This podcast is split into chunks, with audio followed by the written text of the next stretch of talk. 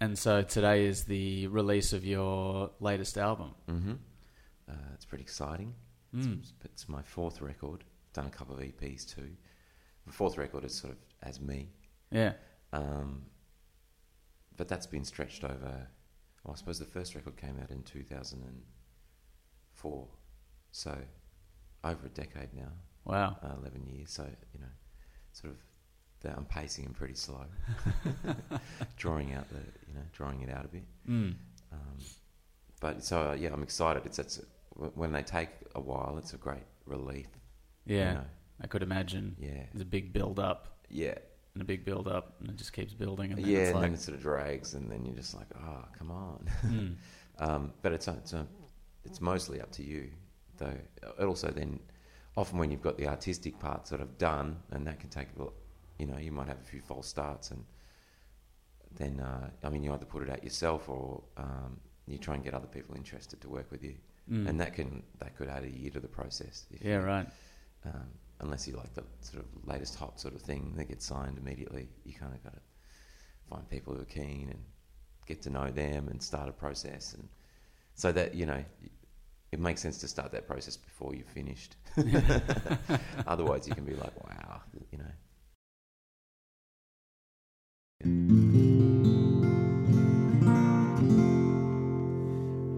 song's called Baby Bonus. It's set up uh, somewhere around Nimbin, Lismore area. Uh, and in this song, I, I'm a beautiful kind of uh, feral girl. Uh, I don't have a name. Maybe uh, Jamila Kwan. All right.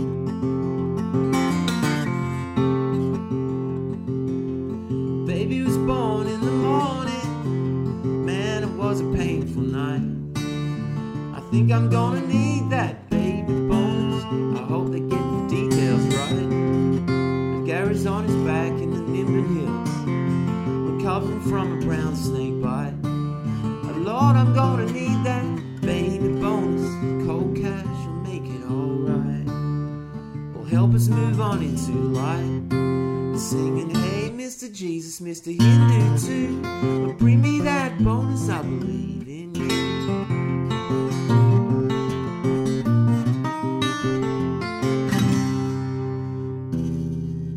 Baby was born in the morning, traditional cesarean style.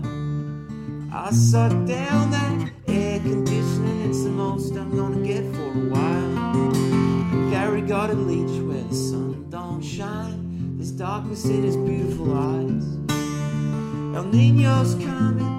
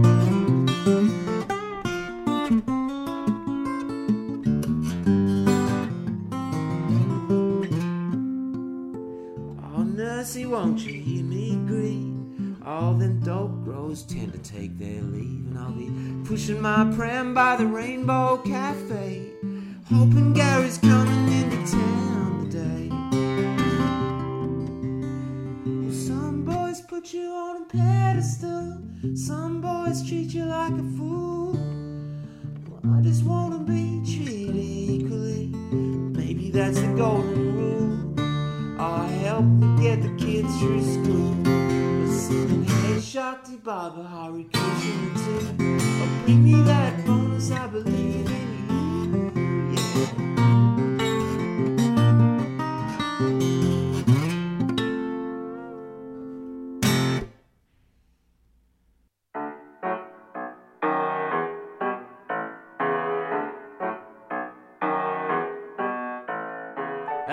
Dan Kelly, and this is Alistair Marks, and you are listening to Coming Up Next in 2016. Welcome back, friends of the Coming Up Next work. And if this is your first time tuning in, hi, I'm Al, but you can call me Alistair. Wait, no, it's the other way around. Anyway, I am absolutely thrilled to be bringing you my chat with Dan on the day that he launched his new album, Leisure Panic. I think this is the first time I've ever actually spoken to an artist on the day of their um, their album launch, and you will find Leisure Panic on iTunes and at any good independent retailer. But that's enough of me and my introduction. Here is my chat with Dan Kelly.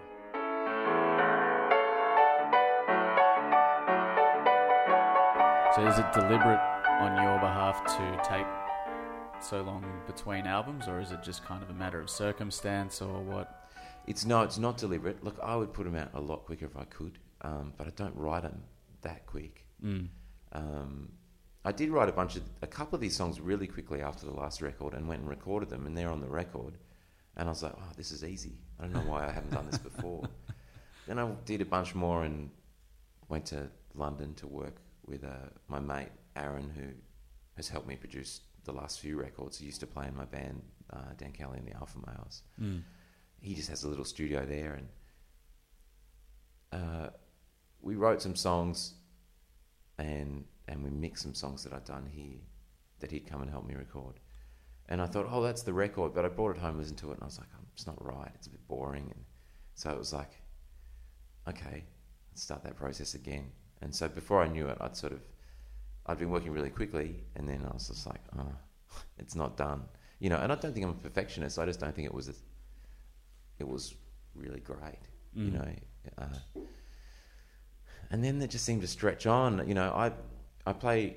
You know, my, I play with other people. I play with Paul Kelly as a guitar player. Mm. Did a couple of years really straight, at, sort of full on touring with him. Mm. He's your uncle. My uncle, yeah, um, which has been fantastic because that's been sort of my paying job.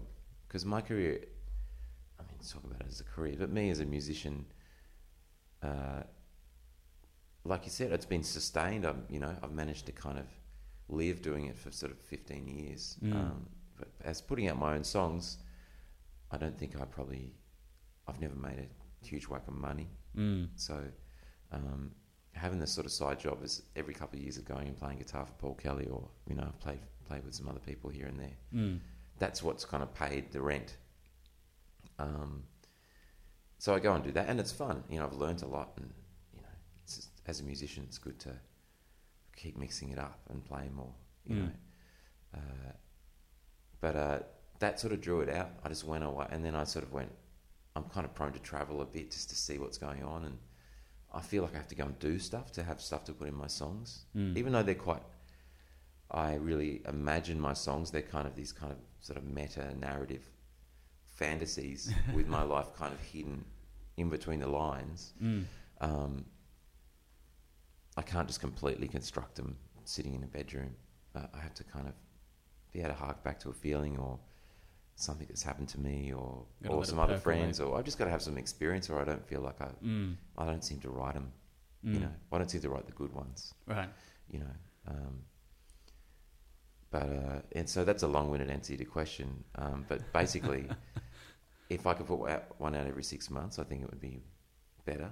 Mm. Um, on the other side, I suppose, the small amount of fans I've got, there's certainly built up some anticipation. Mm. so uh, There's, yeah, there's a fine line between being prolific and saturating. exactly, and you know, look, it's an interesting. So four and a half years between now and the last record, uh, you know, entire scenes and genres have kind of risen and crested and fallen, and other ones have done Mm. it, and uh, so it's not very handy for like I've never been like a sort of a genre artist or a buzz kind of guy who's on the latest sound and everyone went crazy and I just kind of I hint at you know uh, different types of music that have influenced me Mm. uh, over that period you know like you know this record there's kind of you know, there'd be sort of stuff like, you know, your more sort of Melbourne garage rock has kind of crept in because that's what there's been a lot of that going around, and you know, Mm.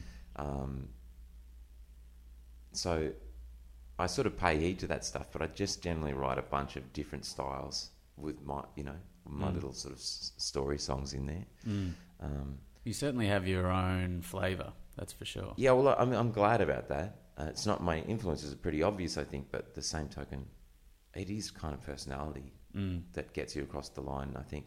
Well, the pe- that people like, uh, they don't have to like you personally, but you do. You know, you get caught in someone's story, and they're, um, and if that appeals to you, you kind of stick with it, regardless of the, you know, the sound, I suppose, or the, Mm. you know. Whereas, I might have had a huge amount of success, say, if I'd been, you know, if I'd been sort of emo at one point, or, you know, like, or electronica, or you know, Mm. um, but the same token, when you sort of uh, sort of tie yourself to one of those things, very difficult to kind of um, keep it going if Mm. that scene sort of falls out of fashion. And break out of it as well. Yeah, exactly. It's difficult. Like if you can make a first record that sounds like a new wave band from 1981, and it's just huge, Mm. and then you have to make a decision. Well, okay, now do I have to? Is my second record going to sound like the same new wave band from 1983, or do I have to get into another? You know what I mean? yeah, it's like, yeah. but the good bands kind of find their way from that and then get their own sound. Mm. But you know, I've certainly seen a lot of musicians come and go over the last 15 years. Like, I mean, it's probably wise. Like you Mm. said, some of them got kids, some of them are working. They seem quite content.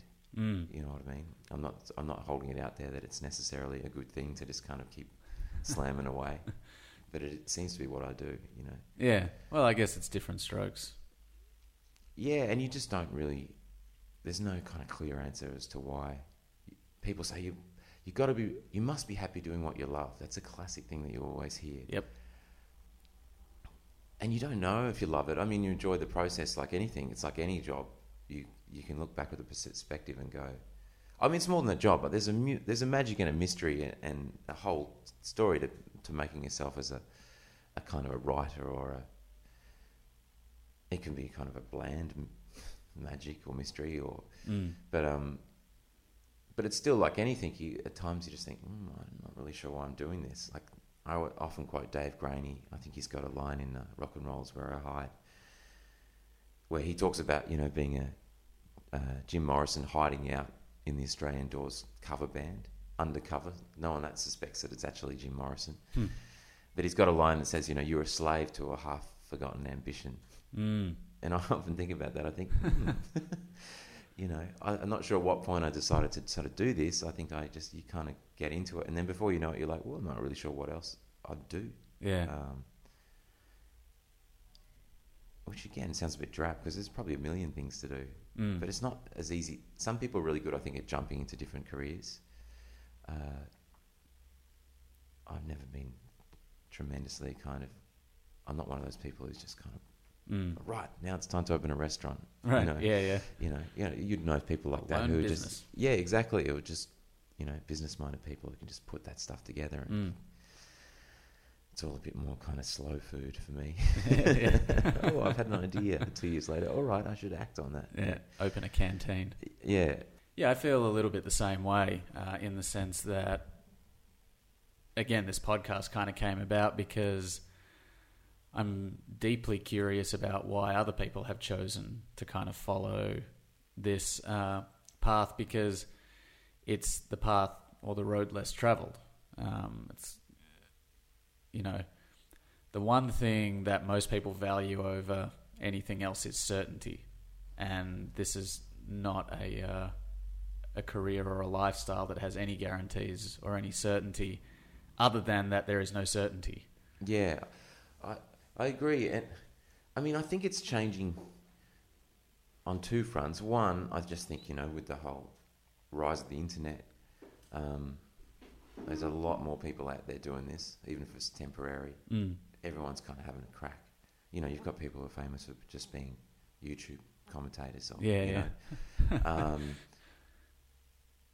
so there's that, and also I think just that the way that the general workforce is moving, which is kind of sort of set up by the political system, where the idea of having a job that you and certainty is kind of thrown out the window a bit now. Anyway, Mm. like I don't know, it's like the figures I was reading. It's like the average of time anyone spends in a job these days is like two and a half years or something Really? max. It's, it, was, it was some crazy thing. Obviously, so the idea of just kind of punching in, and unless you've maybe worked for the ABC or, or, or a university or mm. something where you could almost get a tenure-like thing, or even universities I've heard are you know sort of doing three to six-month contracts that just keep rolling over.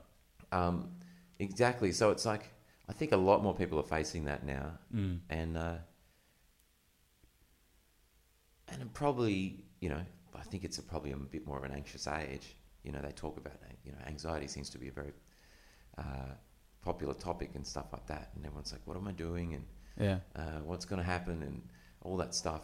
Um, and you know, you and you have your sort of reactionary politicians who are trying to bring it back to the '50s, but you can't change the way it's all been set up. You know, mm. so um, I don't necessarily think now that this is a unique thing for artists, uh, or that an artist I don't think are quite as unique as they used to be.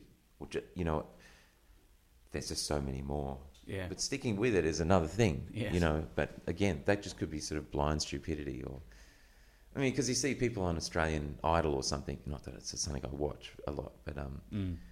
I've watched the odd audition. They're the, the funnest bits. But, but you, you've got people who are obviously just it's, just, it's not going to happen for them, but they're completely convinced, or they've been told by their family, or that this is you know and they'll hammer away for years at doing something that they, you know, and you have to wonder as an artist, am I, you know, because I, I've established something. I think people, some people really like what I do. I've kind of painted my life and on the airwaves in a way, but you know, I've never had a, a hit record or, I mean, if if I was explaining my career to someone from overseas, they would have never heard of me unless they were very lucky. I wouldn't be able to say, oh yeah, I had a number 73 on the charts in Australia in 19 whatever or 2000 you know because it's sort of uh, there's not a kind of a whole lot there that we go oh he was a he was a famous rock and roller or not fat you know. Mm. um, scales different. Yeah so it's kind of like so you go wow do i even kind of exist? That's what I, is this kind of stupid that i'm doing? Am i one of those people who you, you maybe one of your friends should have taken aside at 25 and gone maybe you should have um, you know, kept doing environmental science or whatever I was studying. you know what I mean? Uh, but that's another way to get depressed. Mm. Being an environmentalist would be tough in this mm. day and age. Uh, so you think about that a lot, but I think it's something. And like you said, I think there there's some kind of individual voice to what I do, and I'm I'm at least proud of that. That I'm not, uh, I'm, I haven't gone for a cookie cutter kind of template mm. where I've ended up being famous, kind of regurgitating or slightly subtly varying stuff that people know is going to be successful. Mm. Um, that is not that easy to do anyway. You know, like I think people say, oh, I could write. A lot of songwriters who are really good say, oh, I could write, you know, an EDM pop song, mm. you know, and kill it. But they don't, and it's almost like to write something that's huge on the charts you can't just be cynic. You can't necessarily just be cynical songwriter and just do it. Cause you, you know, you don't like it, but you know it's going to be huge. I mean, some people could. I think you actually have to really believe. You have to love pop music, you know, and R and B and or you know whatever's big at the time. You actually have to kind of really love that stuff, mm. or, or, people can hear it. Like it, it's, it's, I think it sounds false. So I can, even though uh, you know, I think I've got some skills as a songwriter. I couldn't just go and pump out a big, you know, Euro, Euro funk, mm. you know, dance hit, even though it sounds quite formulaic, a lot of that stuff. Yeah. Because it's just, people can still see through it. You know what I mean? Mm. You have to be authentic in your art. Yeah, totally. It's, I think, um, humans, humans are still have got a real sensor for that.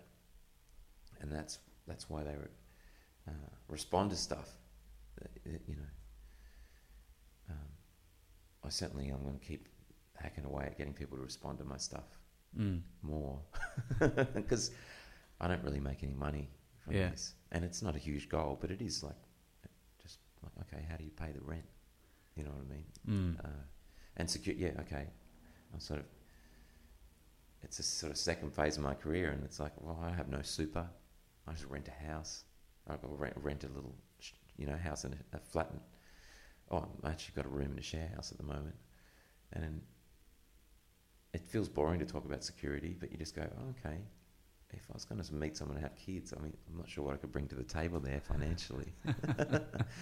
uh, bring pr- plenty of lullabies. Yeah, exactly. Um, probably, yeah, hook up with somebody who's got a lot of money. that might be the plan. Mm. Yeah. If I think, out there. If you're listening, Yeah. lady with a lot of money, yeah. uh, Dan Kelly yeah, is here for you. yeah. Um, I might meet her in the I'm in Toorak today. I might meet her in the street. Yeah. Just go down to the cafes, Yeah, just linger around with my Ray Bans on. holding your guitar. Yeah, looking, you know, smoking clove cigarettes, Yeah. playing Leonard Cohen songs. With a Louis Vuitton tattoo on your arm. Yeah, um, all right. Or just a you know, decal, perhaps. Yeah. I've never got any tattoos. It's funny, a lot of musicians have tattoos, but I never trusted my um, instincts in art that much, or they were always changing that I've, I've marked myself. I mean, I think you go with tattoos, you go two ways. You either just go, oh, just stuff it, just put a heap on and don't think too hard about it, in Mm. which case it just, or you think really, really hard about a statement that you're going to make. And Mm. uh, oh, I just, I'm probably too chicken.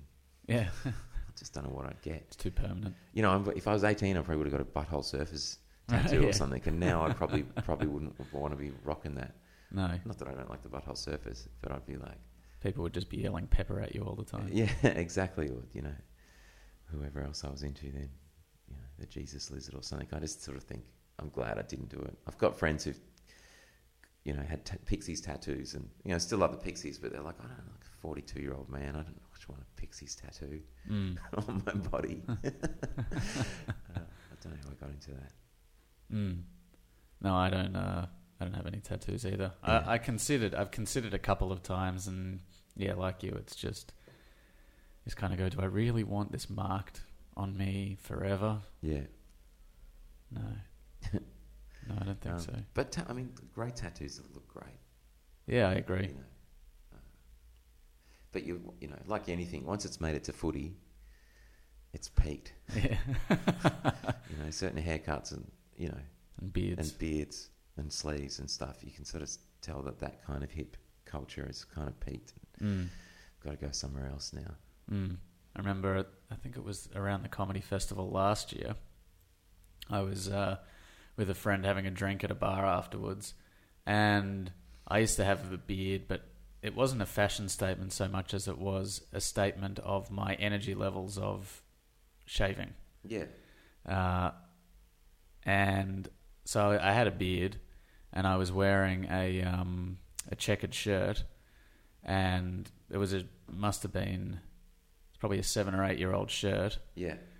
And I remember just standing at this bar, looking around, going, "Every guy here has a beard and a checkered shirt." And I just remember the next day, I got up and suddenly had this uh, great motivation and energy to shave and Change your shirt. and change my shirt. Yeah, it's a really interesting thing. I mean, and it, it harks back to being a musician or an artist, or you kind of you think, oh, I'm doing my little individual thing, and then Mm. you often look around and go, wow, I'm hearing that. I didn't invent that, Mm. or you know, and it's kind of it's a it's a there's two ways to then do it. You kind of either take it further into that area and go, well, I'm just going to give people what they want, or you just go, oh, okay, I've got to get a bit more. I've got to push the culture forward or sideways or something here Mm. because it's a bit depressing to sound like everybody else. I've sort of done that, I think, a bit more. Though again, it's not like I'm making like experimental, deep, kind of like hard to fathom or futuristic music. Yeah. But I'm sort of, I still try and kind of add my kind of flavour to it, I Mm. suppose. Just at least just for my own ego to know that I just didn't spend my whole life doing something exactly like other people. but then it's still, you know, you know, doing all different kind of genres, songs with, you know, kind of story lyrics, and it probably hasn't. It's probably no no different really to Bob Dylan or the Beatles or, um, or Chuck Berry for that reason. Mm. You know, it might have a bit more of a modern thing, but Well, they're pretty good influences. oh, I think yeah, I think they're great, and uh, that's why people keep going back.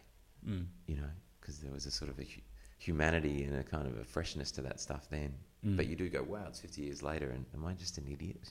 you know? Uh, Well, something quite liberating that I heard was that uh, originality is actually the death of creativity, and I don't mean, I don't think that means that something that is original is the death of creativity, but striving for to try and do something that hasn't been done before can kill your creativity because it can be a roadblock um, because everything really has been done before. And so it's really, like you say, it's about putting your own flavour or your own spin. It's not reinventing the wheel, but it's how do I make this Dan Kelly's wheel or Alistair Marks's wheel? Yeah, yeah. I think that's uh, yeah. I can sort of see like people often say to me, sort of writers I've talked to, it's like that. They're like sort of don't edit too much as you write.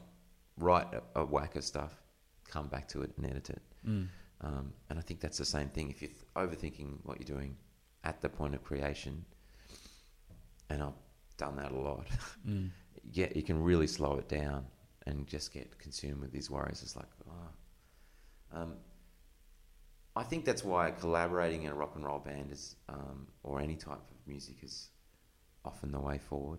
Uh, I've had really good players who I've played with, though I've probably been guilty of, for some reason, I still have to kind of complete stuff myself Yeah. and um, have control over or something. I wouldn't call myself a control freak as a person. I mean, I don't think that's something that you'd come away thinking about me. And and people get to an extent get the free reign in the band, but at the same token, I still got to. I always end up as having a vision that I've got to complete. Mm. Um, but I think a lot of the great music that's been made has actually been like a, a few key people bringing ideas and collaborating Mm. and it's something I'd like to do more. Because it's a strange, lonely, weird life when you've got complete control. Mm. You kind of go right, good, I've got that, but then it's kind of like, oh, Now what? it's not kind of always fun because everything that you come up with, you've kind of thought about in advance. And when, when you're doing it, even if it's something that's worked really well or you're doing this great show, you're like, I've already thought about this Yeah. and planned it. And there's not a lot of sponta- spontaneity, I think, sometimes. Mm. But then, uh, you know, like someone like Kevin Parker from Tame Impala can just kind of take his thing and just, phew. and uh, I think that would be really satisfying Mm. for him. Just run with it. Yeah, because he's got these people who are totally behind him, and then they can play it live great. And Mm. it's an, it's you got to be really, really good at everything to be able to pull that off. Yeah. Though, you know, and uh, and have a really uh, people who you really know and trust. Um, but saying that, I've always been really happy with the people I've played with, and I've tried to get strong, often songwriters to play in my band, because I don't really like just having session players. I mean, session players can be great, but uh, I, I like sort of people who are bit, sort of a bit looser and feel like they're on a bit more of a holiday camp with my band as Yeah, opposed yeah. to a A job. because I can't pay them session kite rates anyway, Mm. and you know, and the music I think has personality. It's not just about me, so I need people uh, to kind of who sort of stand out a bit. Mm. Again, I'm just rambling, really. No, that's all right. This Yeah. this podcast is just a long ramble. Yeah. Um, yeah, it's just tangents, hmm like go, just going where the flow takes us. Yeah. Um, but I am curious to know what album release day must sort of feel like. It's a funny one. Uh, album release week is kind of scary because a few reviews come out, Mm. and uh, and I try not to read them, but you can't help it. and I've had a, I came got two really good reviews straight away, Great. um, and then Where- I got a where- couple of reviews that were like three and a half stars, but they was, were really good reviews. But then you go, but? Okay, why have you know? Where's that half a star? You know what I mean? Or I mean, because no one expects to do a five star record, or I don't. But you know, Mm. um, I mean, none of my music has ever really. What I've found is people who, even really like what I do, which is a bit idiosyncratic, don't always like the same songs. Mm. That, that people go, I really like that song, or I really like that song, and it's not. I don't sort of make these records where it's just kind of really obvious. Everyone likes the same thing, Sure. so I'm always really with reviewers. I'm like, well, they they get some of it. Some other, you know, they might they might really like the Euro kind of funk song track ten, but they're not so big on the kind of country Mm. um, hillbilly song about pregnancy, you know, track five. You know, I've always really prepared for that, but you're still going, oh, you know, what can I do here to make that better? Or so you kind of have this kind of existential horror that something that you've been sitting on for four years is out there, and people are commenting on it, and you also feel really egotistical because there's often if you've got your promo happening, then there's often pictures of you around, and you just kind of go, ooh. um, but it is also a great relief, and you go, oh. Um, a friend of mine died last night who uh, Oh was, wow. a, was a great, great musician, um, Sorry to hear that. and uh, I just read about it on Facebook. You know, I'm not. It wasn't like a great friend of mine, but a guy I've met a bit, played with, really liked, fantastic guitar player. So I just kind of woke up this morning. I wrote a little thing on Facebook last night because I thought I always feel really odd about that. Do you particularly eulogizing people because you're still drawing well, a bit of attention to yourself, going, look, I, you know, Facebook's a bit weird like that anyway. But I Mm. just, I really, you know, I want to say something, and this is the way to say it. Um, and then you sort of wake up in the morning of your album release, and you think, oh, you then you're meant to go on social media and go, hey, wow, and but I sort of don't want to. I just kind of want to think about him Mm. for a bit, and and uh, so that was just a funny one for me. I'm just kind of like, uh, it's immediately have to go back into the world of kind of spruiking yourself. feels really odd, Mm. but it's just the way the world turns and the Yeah. 24 hour news cycle and all that sort of thing. Yeah, yeah. But you kind of like, and you know, he was a guy who's done what we're talking about. Fantastic journal, uh, sort of journeyman musician who's played in great bands and travelled the world, and so he died too young, and you just think, oh god, that was just. Anyway, sorry to be a downer No, on that. no, that's okay. that's what I feel like on the morning of my release. Yeah. Kind of go, um, but I'm glad to be alive. Uh, Mm. for all its attendant horrors and um, and I'm glad the record's kind of out. I got the box of vinyl yesterday. I've never made vinyl before, Mm. and probably still because I'm kind of like the sort of slightly older generation musician. Like you know, I'm not 21. Uh, that's something that uh, that's really exciting for me because probably the first couple of records, vinyl was dead. Mm. You know what I mean? So it's really picked up in the last five or six years. And I could have done it then, but it would have been, it would have cost me squillions and no one would have bought it. And, Yeah, sure. You know. Uh, but yeah, I've probably sort of, I meant, you know, like, you know, just going through my parents' record collection in, in the 70s when I was, you know, in, a little kid and pretty exciting to actually have vinyl. Mm. The, the big picture. With your name printed on it? Yeah, I, it's a real tactile kind of Mm. kick that I've never really got before with CDs or or just sending people a file. I Mm. mean, it's the immediacy of that's great. And, Mm. uh, but so that was a real kick. That was a great thing to do. Drive to the factory.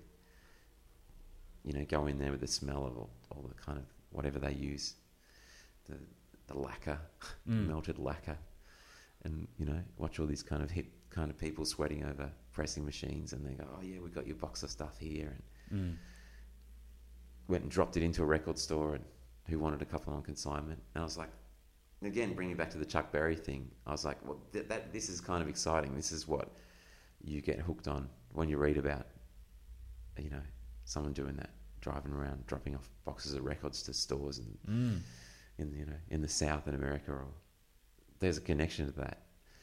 And you don't often get that feeling. You Mm. get it when people dance. I wish I wrote more dancey songs. I mean, I don't necessarily mean club bangers, though. Again, if I did that, uh, I'd be, you know, would be doing this from my mansion. Yeah. I'm, not, I'm not saying this is a mansion, but you know what I mean.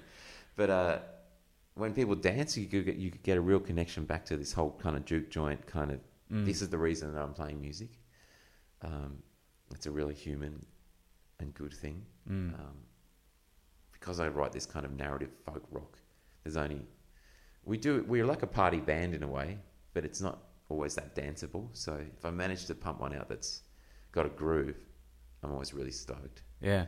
and I feel like it's almost like this is worthwhile. I mean, that's just going back to one of those things that you think, why am I doing this? And that is one of those things.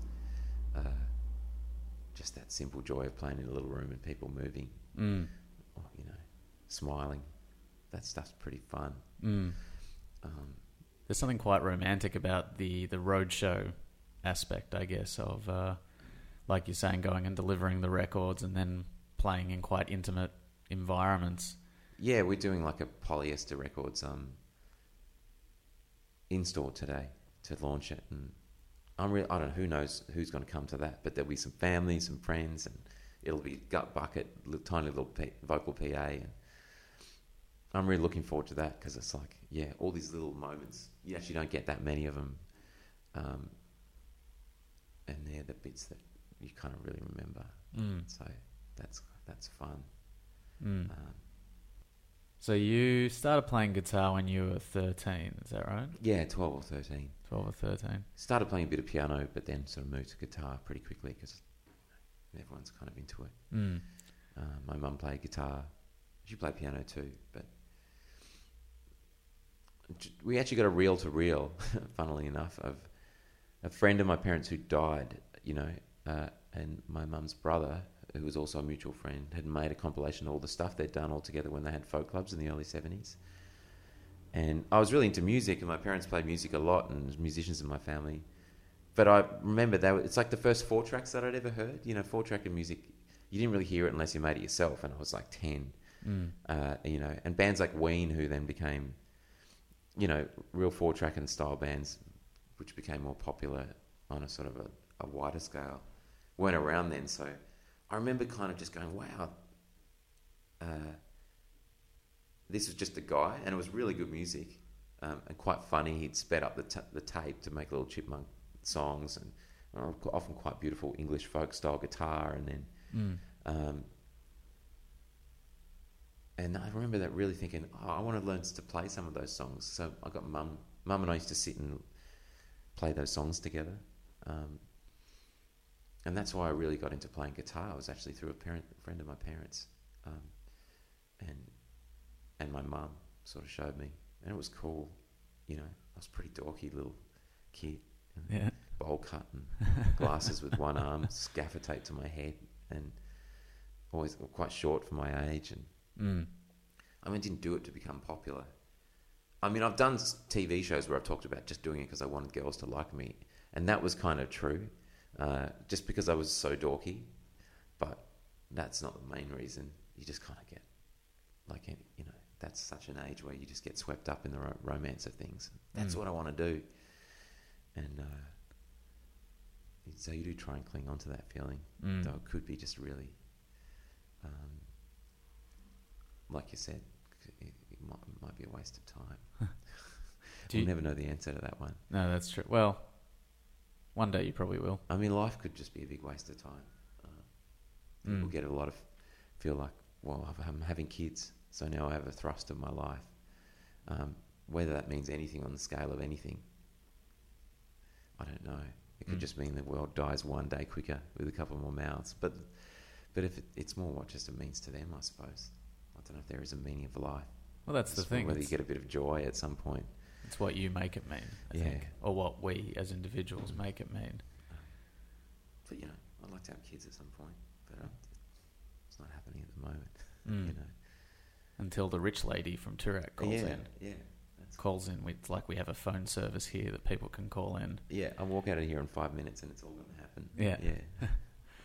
Um, do you remember the moment? There's one thing I love talking to people about is whether or not they remember the the kind of the first time that they or the earliest time they can remember entertaining people and getting that kind of rush of adrenaline, that feeling, that feedback that was kind of like this is something that I want to do.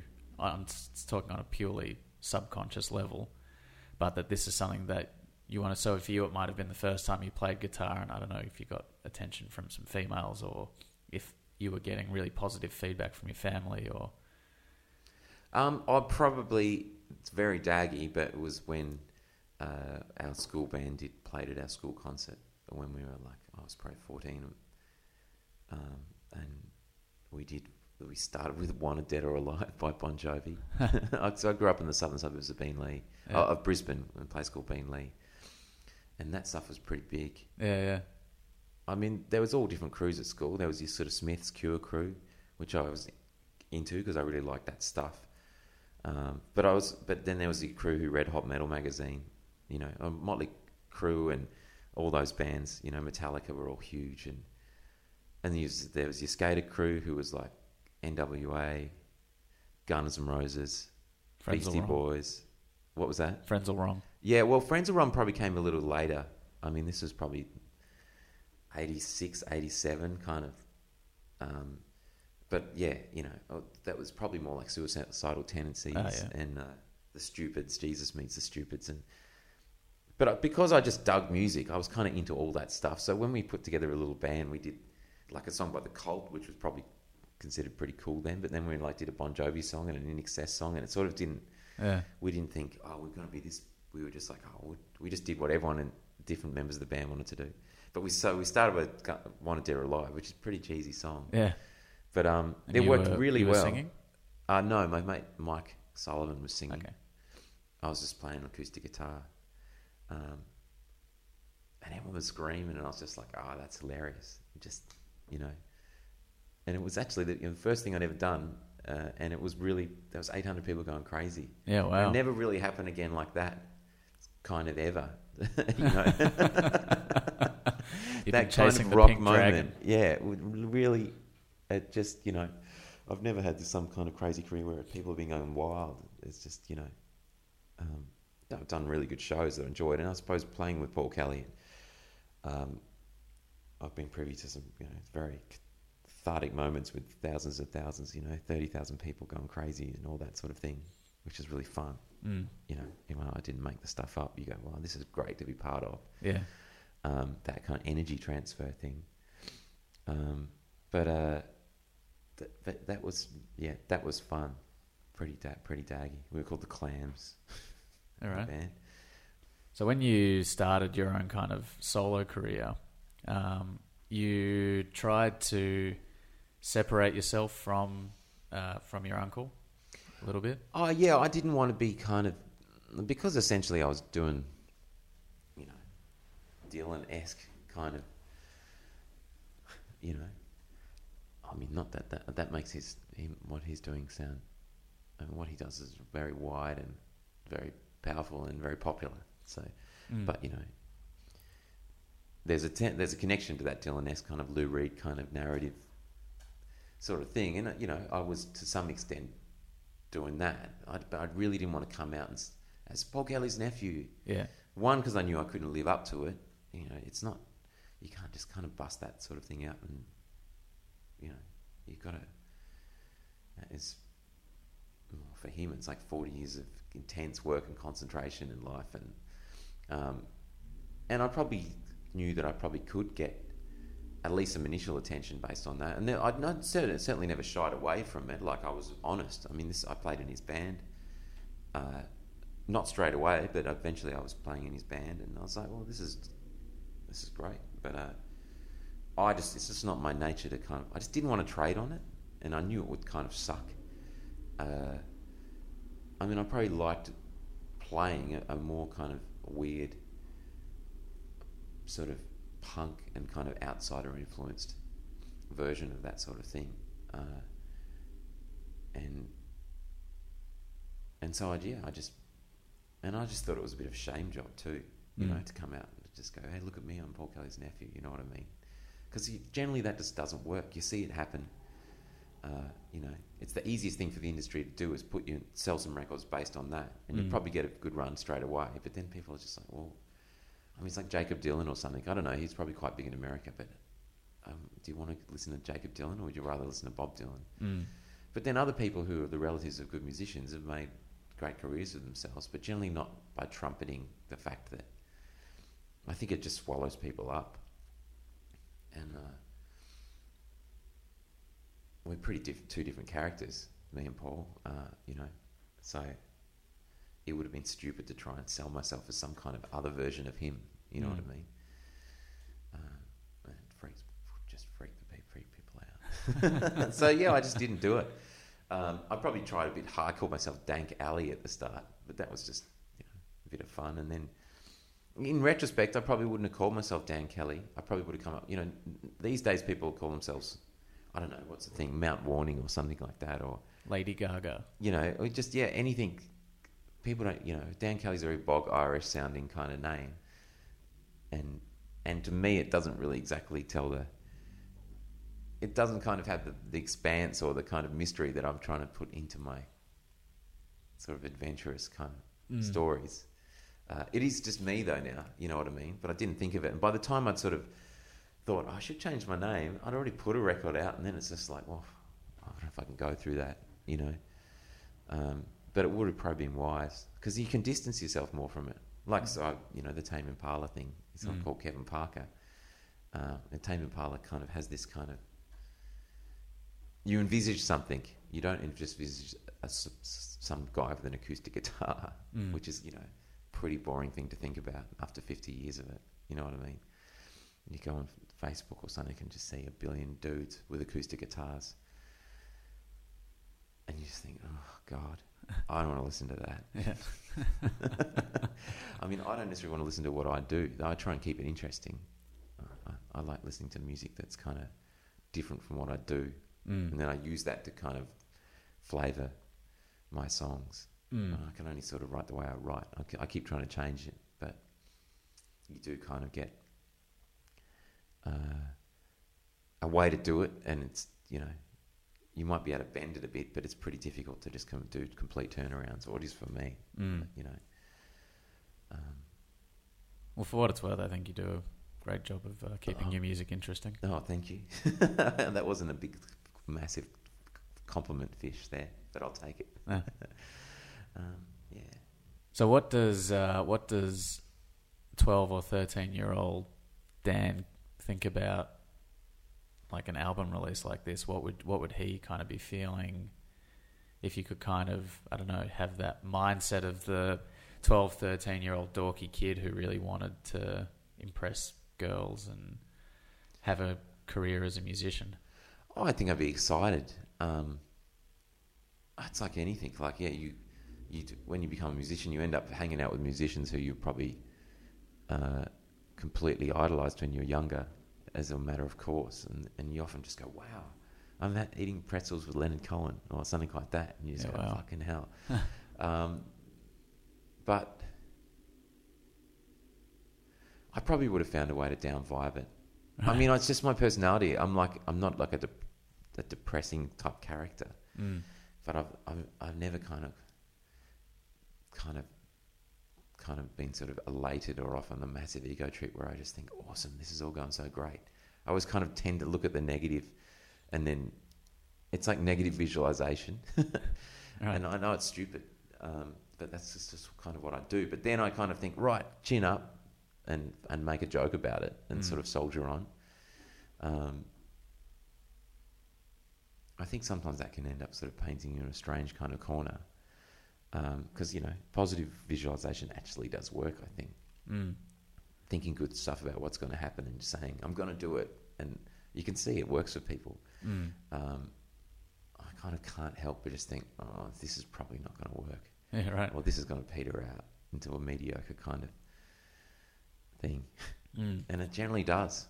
it's just it's weird. It's so it's like, and so every time I think, just no, vibe it up, you know, go American style. Yeah. Just I'm fucking awesome, but I just can't. It's just weird. It's not in my nature to do that, and uh, and so sometimes that can be a bit, you know, what you do can end up being a self fulfilling prophecy.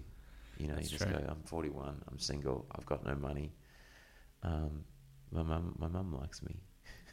you know, uh, and, but then you get so then you just go, no fuck, you know, you're doing all this stuff, you're alive, you know, you travel, you've got good friends, and Mm. Um, and it's sort of something different. Mm. Um, You're living your life doing what you love. yeah, we've come down to that, but it's like, well, do I love it? I, I, don't know. Fuck.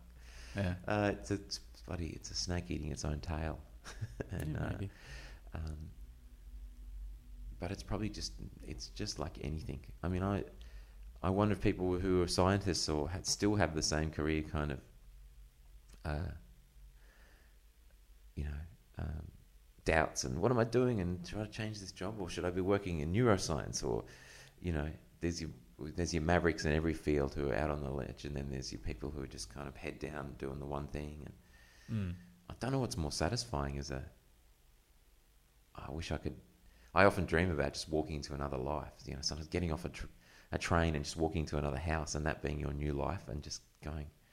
I wonder what that's like. Yeah. Uh, but you can't really escape who you are um, or your past. Or I mean, I think people who try and kill themselves or like fake their own deaths. It's not. It's not usually very successful, but some people have obviously managed to do it, and I wonder how they're going. Yeah. Whether they end up just constructing the same bunch of bullshit that they faced last time. Mm. You know, people seem to run away from do that because they're often in debt, or someone's out to get them over drugs, or or they were having a, an affair, or had two families going, or and so they just fake their own death and head off. I wonder if they just end up doing the same thing that got them into trouble the last time, Yeah. or where they get it right the second time. You know, I think people are, are prone to repeating patterns and habits until they address whatever the issue is that's at the core of that, yeah, um, which is usually a matter of self love, yeah. I think. Um, so you should love yourself more or less. I ask myself this about a lot of people. Right. Some people I see on TV, I think you should love yourself less Yeah. for all of our sake. But you know, same token, yeah, you end up you paint yourself in a corner because you just down vibe yourself, or you feel bad about what you do, or some sense of guilt, or Mm. people put it on their religion or their childhood or some trauma, or it's. I mean, you just hear the same thing repeated. You hear people talking about relationships on a tram, and it's just the same shit that you say to your friends. Or so we're all kind of weirdly going through it. I Mm. don't know, but if you address it, I don't know. Does that make it better? Um, or if you address it publicly, which everyone's doing, or does it just add to the kind of Mm. swirling meisms? I Mm. should just shut up and go and sort of sit under a tree somewhere. I do think about this stuff, you know, constantly. Oh, I You think know, about it as well. I run away? Uh, is solitude the answer, or is that just a way to kind of? Is that just a kind of another kind of massive ego trip? Yeah. Uh, you know, maybe it's true. Have some kids, or could just communicate. Don't service for other people. Might be a way to do it. Mm. You know, subsume yourself in uh, communicating and working with other people. You actually might be satisfied and sort of forget about why you feel anxious. Mm. You you know possibly feel anxious because you think you should be achieving all this stuff and be a success. And everyone, particularly in the artistic field, must feel um, slighted if their thing doesn't take off. And why should it? You know, why are you any better than anybody else, or do you deserve it? Mm. You know, I don't know how many records came out this this week? Huh. Maybe hundreds and hundreds of, I mean, possibly thousands just in a week. Mm. It's like, do we all deserve to have a car and a house and a, and is deserve even the right word for that? Could, could, can we all sustain that? I don't know. Um, I am rambling now. I guess But, it's uh, it, it- you know it can come down to a matter of entitlement. You know, what do you? What's your intention with what you're doing? Yeah. I don't mean you specifically. I mean in a broader sense. What's the intention? Are you doing it to fulfill your ego, or are you doing it to make a difference, or are you doing it because you feel that this is a story or a song or a um, a drawing or a painting or whatever it is um, that needs to be told that could make a difference, that could affect a positive change. Um, like you, I don't necessarily believe in positive thinking. Um, I certainly believe that we have the ability to control our thoughts, Yeah. and that a lot of people live in a victimized state where they feel as though they're out of control. Um, they're kind of living in the effects of everything as opposed to trying to be someone who is causing or creating the lifestyle that they want. Yeah, I, I can agree with that. Um, and I think negative thoughts, in inverted commas, with this visual medium Yeah. that we're speaking on, uh, I think that negative thoughts can be useful. So for me, it's about w- w- the- the discernment around what is useful, what's not useful, what's going to benefit me Mm. in moving forward with what I want to do. And ultimately, I think for everyone, it's about a return to a state of being, and this is going to sound a bit kind of corny, but a state of being in an unconditional love space or an energy or a whatever your particular terminology is for that, where we're actually just in a free state to express what we want without ego attachment. Hmm. Well, look, something to aspire to. Yeah. It- I, mean, I imagine it would feel good. Mm. You mentioned before um, about people uh, hiding in their religions. Are you a religious person at all? We've talked a lot about kind of I'm not. existential stuff. I come from a kind of a quite a strong kind of lefty Catholic social justice kind of base. Um, well, my mum's an atheist, but probably from my dad's side of the family. Um, so I think that's kind of shaped me, but I don't really have any kind of strong belief that that's a there's a deity out there. Mm. Um, but then I don't have. I'm probably agnostic. I mean, I there's an you know spirituality and the kind of ecstasy that people get um, from that, or the search from that, or the kind of you know devotion. These are things that o- often make the best music and the best art, and the and there's yeah, there's something to that. There's uh, that I'm not willing to just discount by being completely kind of. I'm kind of willing to accept that there's stuff there that I just don't get, and we don't get.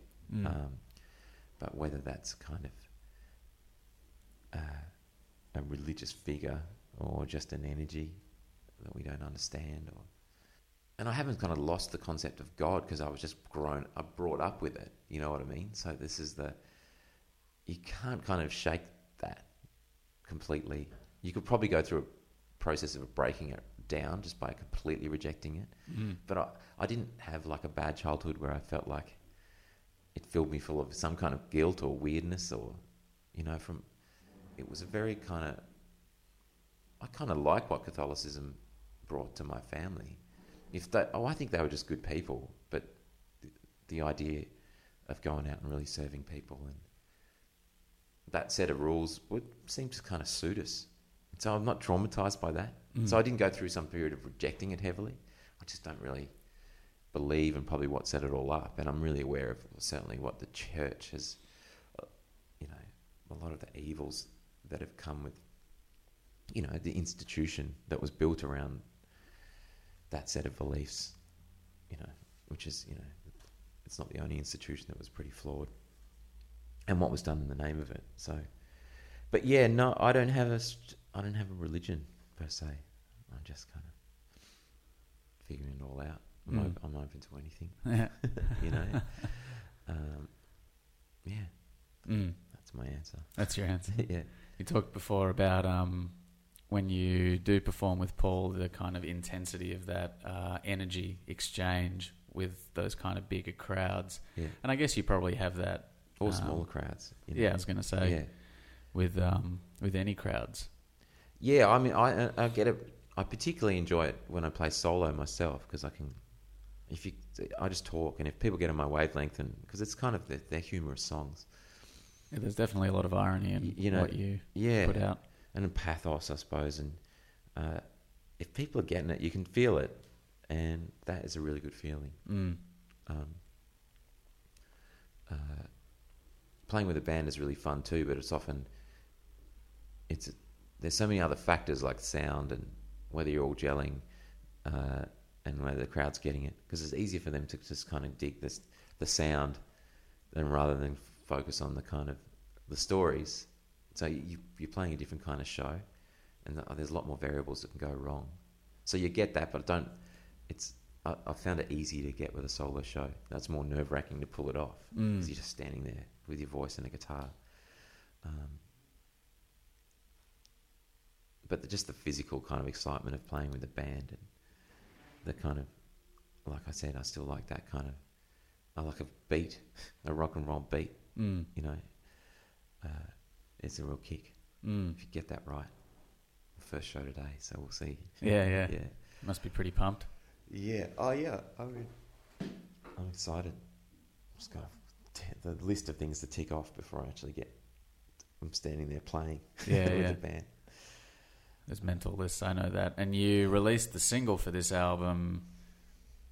Uh, what about five or six weeks ago? Yeah, and a video a few weeks ago. Mm, You Yeah. had Sunny Leunig do that. Yeah, video. and Sunny's a great guy to talk about all this stuff with because you Mm. know he's he's kind of he does calendar. He does like this uninspiring quotes calendar. And Right. He's quite the cynic about all that stuff too. Right. Um, but like me, he's just trying to figure it out, like all of us. Mm. If anyone has the answer, you know, write me a letter. um, the single's called "Never Stop the Rot" that um, Sunny directed the clip for. Yeah, Um, it's a really quirky, cool little clip. yeah, it's a funny clip. Um, uh, I mean, it's quite family friendly, but kind of odd as well. Um, my favourite section is the band just on exercise bikes in the middle Yeah, yeah. in space. That's the best kind of guitar solo backing I've seen. Because there's none of me and there's none of guitar. There's no guitar and there's no me, even though it's a gu- guitar solo. Mm. Just the band all on the astral exercise bikes, just looking at the camera. I'm Mm. like, that's my favourite bit of a video. Yeah, yeah. So, Well, on that note, uh, Yeah. it seems like a good segue into the last question, which is a, a question I like to end with everyone, which is uh, what makes you silly? Um, I don't know. I think I just it's probably what I'm into. The kind of the literature and the music that I like. I like funny stuff, Yeah, you know, and uh, it keeps me. Uh, if stuff's a bit absurd in my music or just in my general life or my view of the world, it kind of um, makes me happy. So I kind of encourage silliness. I gravitate towards band members who are, have got a, a good sense of the silly and the absurd because you spend a lot of time with them. Uh, I like serious people, but I do I do gravitate towards funny people. mm. You know. Uh, any silly uh, stories from the road? Oh God, this sort of nothing sort of specific. It's just usually fun. Um, the Alpha Males were a very fun band to tour with as well. You know, they would just generally make stuff up to do the whole time, so Mm. that it just didn't get into that boring sort of drinking, being on the road kind of road dog kind of vibe Yeah, they yeah. always would make some you know they would you'd sort of get backstage and they would have made a um, like an it's a knockout style um, what are the obstacle course out of you know tables and amplifiers and be jumping around or or you know you'd go backstage at a festival and they'd be chasing each other around the field with the Tarago playing Tarago Tiggy or Mm. and that stuff got you know and I'd be sitting there thinking oh god I don't know if that show was any good and they'd just be kind of leaping around retardedly Mm. having a great time, and that kind of it takes you out of your own head, Yeah, yeah. and I, you know, make it made it more fun. Um, so they they were good, and this band too. Everyone's you know got a good sense of humour, uh, good with words Mm. because it's wordy kind of, you know, intellectual, semi-intellectual kind of rock. So Yeah. you know, yeah. How important is it for you to take things with good sense of humour? Oh, it's, it's really important to me. I just think some people are really good, good-hearted, good people just don't have senses of humour, and it blows my mind. Yeah. And it makes the world hard to deal with because you know you make a joke on the internet or somebody does, not everyone gets it, Mm. and then you know half the then you spend people spend you know you're trying to figure out oh is that cool or should I have said that or um, it's it's a the world's made up of everyone and um, but not everyone has a sense of humor I Mm. think it makes for, that's why there's wars and stuff like that some people just don't get it Yeah. um, and it doesn't mean that funny people are necessarily any better people too they're pro- probably a lot of evil funny people Mm. but I just like I just kind of I do get um, amazed when people just don't get stuff. You just sort of just them just never really learn to be funny. And you just go, oh, I don't know what to say. Yeah. Oh, can I have that piece of cheesecake, please? Cool. Thank you so much for uh, coming and rambling with me. No, no worries. It's much better when I do it with someone else than on my own. yeah, oh, it's been a pleasure.